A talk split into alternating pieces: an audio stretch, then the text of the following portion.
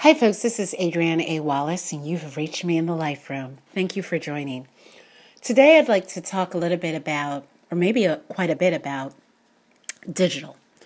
Um, I'd like to talk about digital because um, everyone uses digital as a predominant buzzword, particularly in the space of marketing.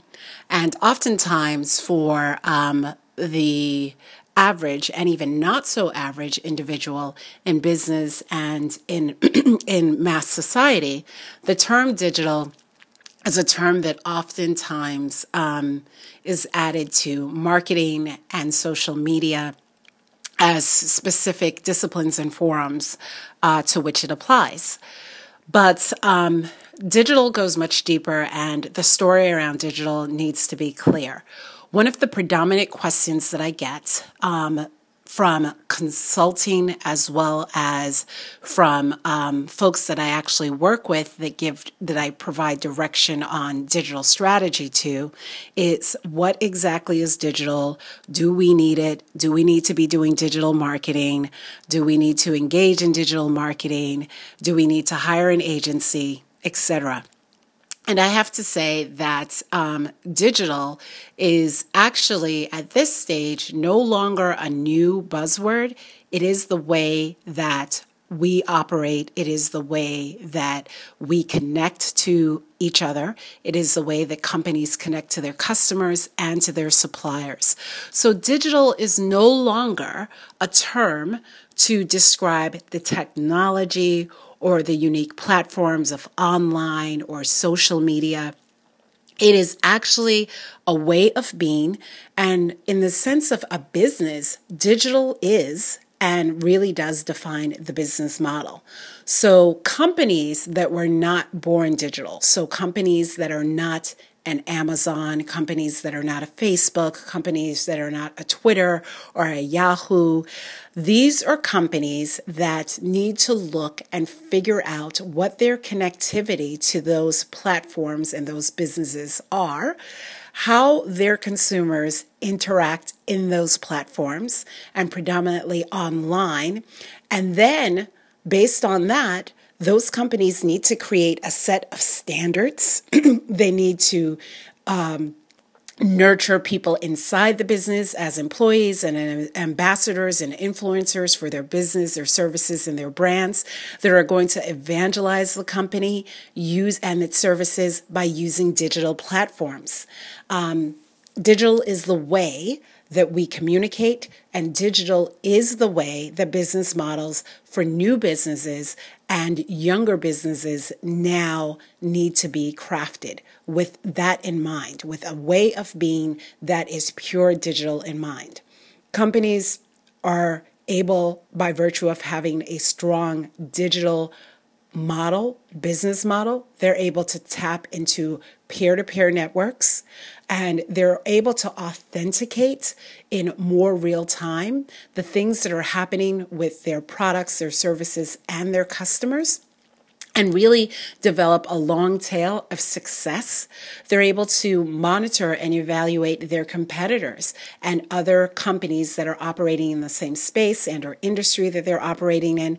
And by virtue of that, set critical benchmarks for success and create centers of excellence based on being engaged in a very high way in terms of its digital propensity. Now, what does being in the digital space require? Being in the digital space requires um, commitment, first and foremost. So, if you have a business, large or small, whoever owns or manages that business, chairs that business, gives direction and insights and advises about the way and means that that business should go, that management and that management culture needs to really say that part of the DNA of that organization is digital. They need to endorse and manage to the digital DNA. What that means is, is that everyone that touches the business, particularly those people who are in customer or client services, those people who are in marketing or PR, those people who are in operations, and predominantly those people in sales, Those folks need to understand what the brand's promise to its consumers and its clients happens to be. And if those folks are engaged in social networks, if they're engaged on digital platforms and they're representing themselves as belonging to or a part of that company, those folks need to be aligned with what the underlying brand mission is and what the overarching digital DNA of the company is. The answer is what is the brand mission and is everyone connected to that brand digitally and on social media? Are they connected to that brand in a way that holds high the values of that brand? When you evaluate entities like Twitter or Facebook or um, Pinterest or Instagram, you will see that people who belong to specific companies, especially companies that are highly socially propelled and very popular, that those people sometimes will have qualifiers about what it is that they're posting. And they will have disclaimers oftentimes about what it is they're posting. Sometimes it's as simple as saying, the opinions are not of my employer, they are my own.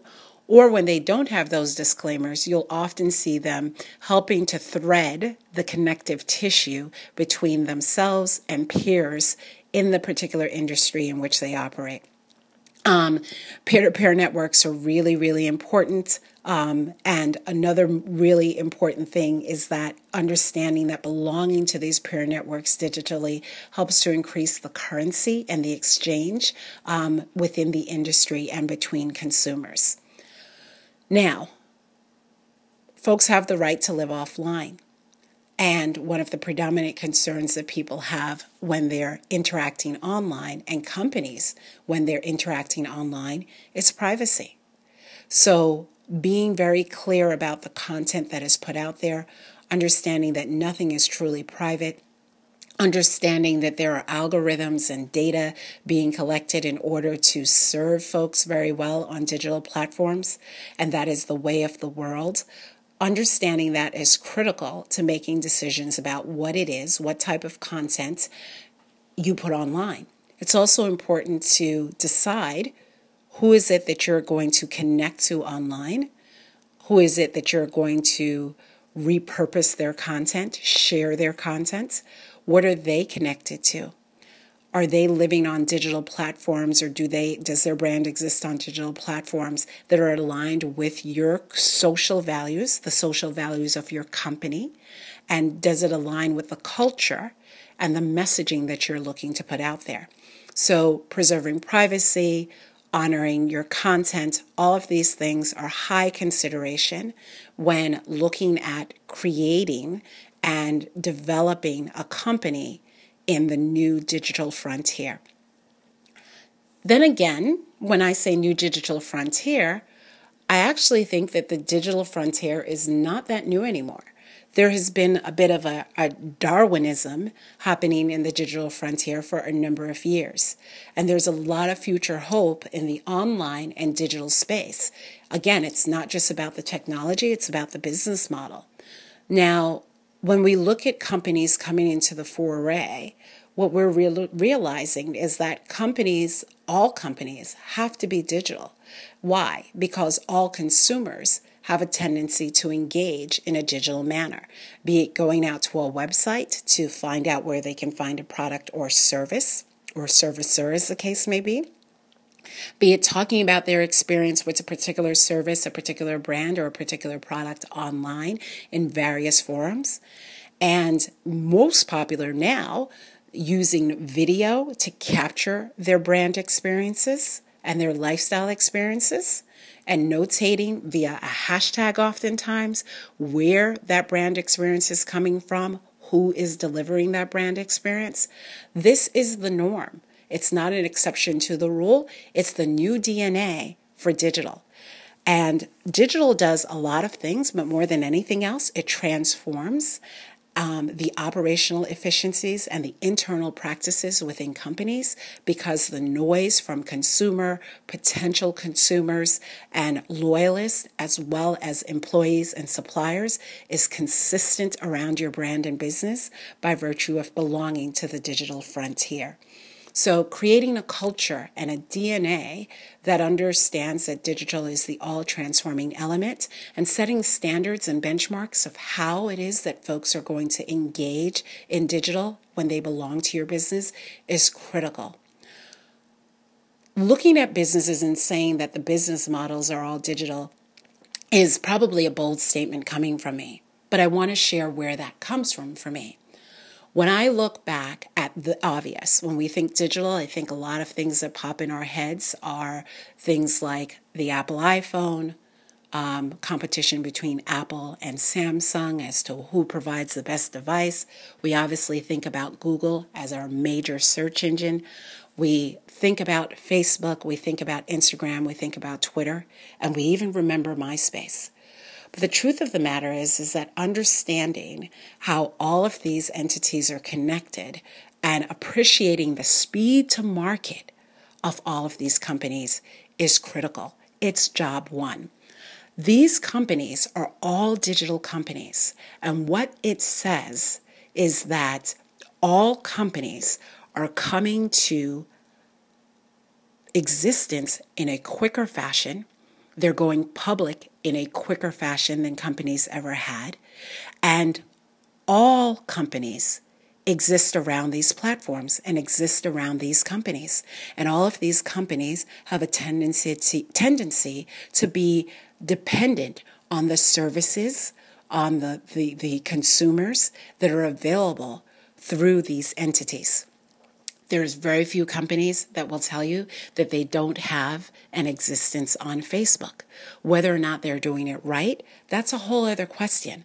But Facebook has become a necessary. Twitter has become a necessary.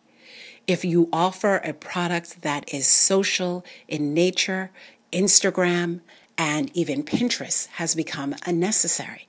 So at the end of the day, understanding that the models that are being set by digital companies, companies that are born digital, like Google, like Facebook, like Twitter, understanding those models and understanding the connective, connective tissue of those companies is key. Let's take other companies that belong and are greatly dependent on digital and digital business models.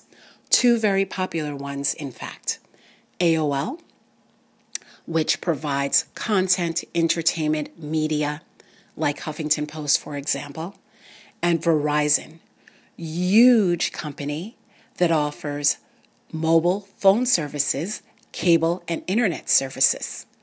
These two companies have now merged.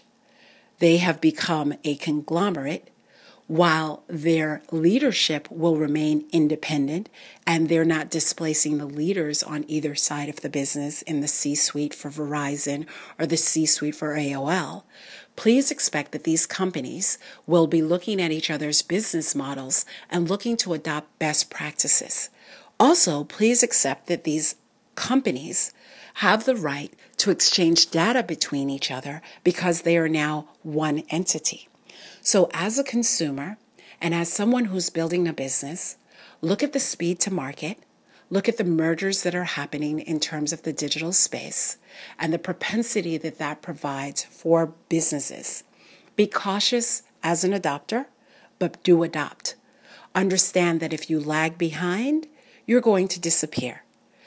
This is the case for Kodak in the day of being one of the largest providers of film and even digital cameras, Kodak tended to lag behind, and along came other companies and equipment manufacturers that were truly invested in a digital business model, both online and off, and they have been able to cannibalize and in some cases bastardize other brands and other products.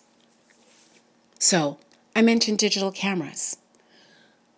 Many of us probably have one. I have two.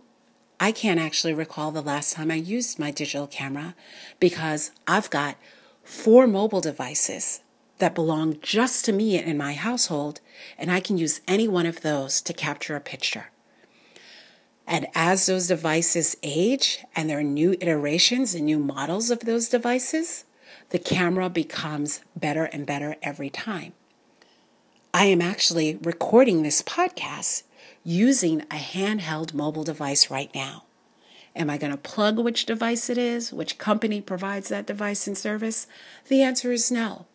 But obviously, this information is getting to you almost at the speed of light. This sharing is getting to you very quickly because I am digitally and you are digitally engaged. Look at the flashlight. When was the last time you went out to purchase a flashlight? Even a product like the flashlight is being minimized by the existence and the emergence of handheld telephones, mobile phones, like the iPhone, like Samsung's Galaxy. They're coming to us when we open the package with a flashlight already built in. Effectively, we have become incredibly dependent on this digital device. It is our one source resource for many, many needs within our lifestyle how we communicate, how we keep safe, how we transfer information, how we stay in touch. So, when you're crafting a business model and you're thinking digital, look at what the very, very best companies and the most winning companies are doing. The iPhone has probably destroyed and annihilated 27 business models that are out there just by virtue of the integration into one singular product and by virtue of providing its platform for apps.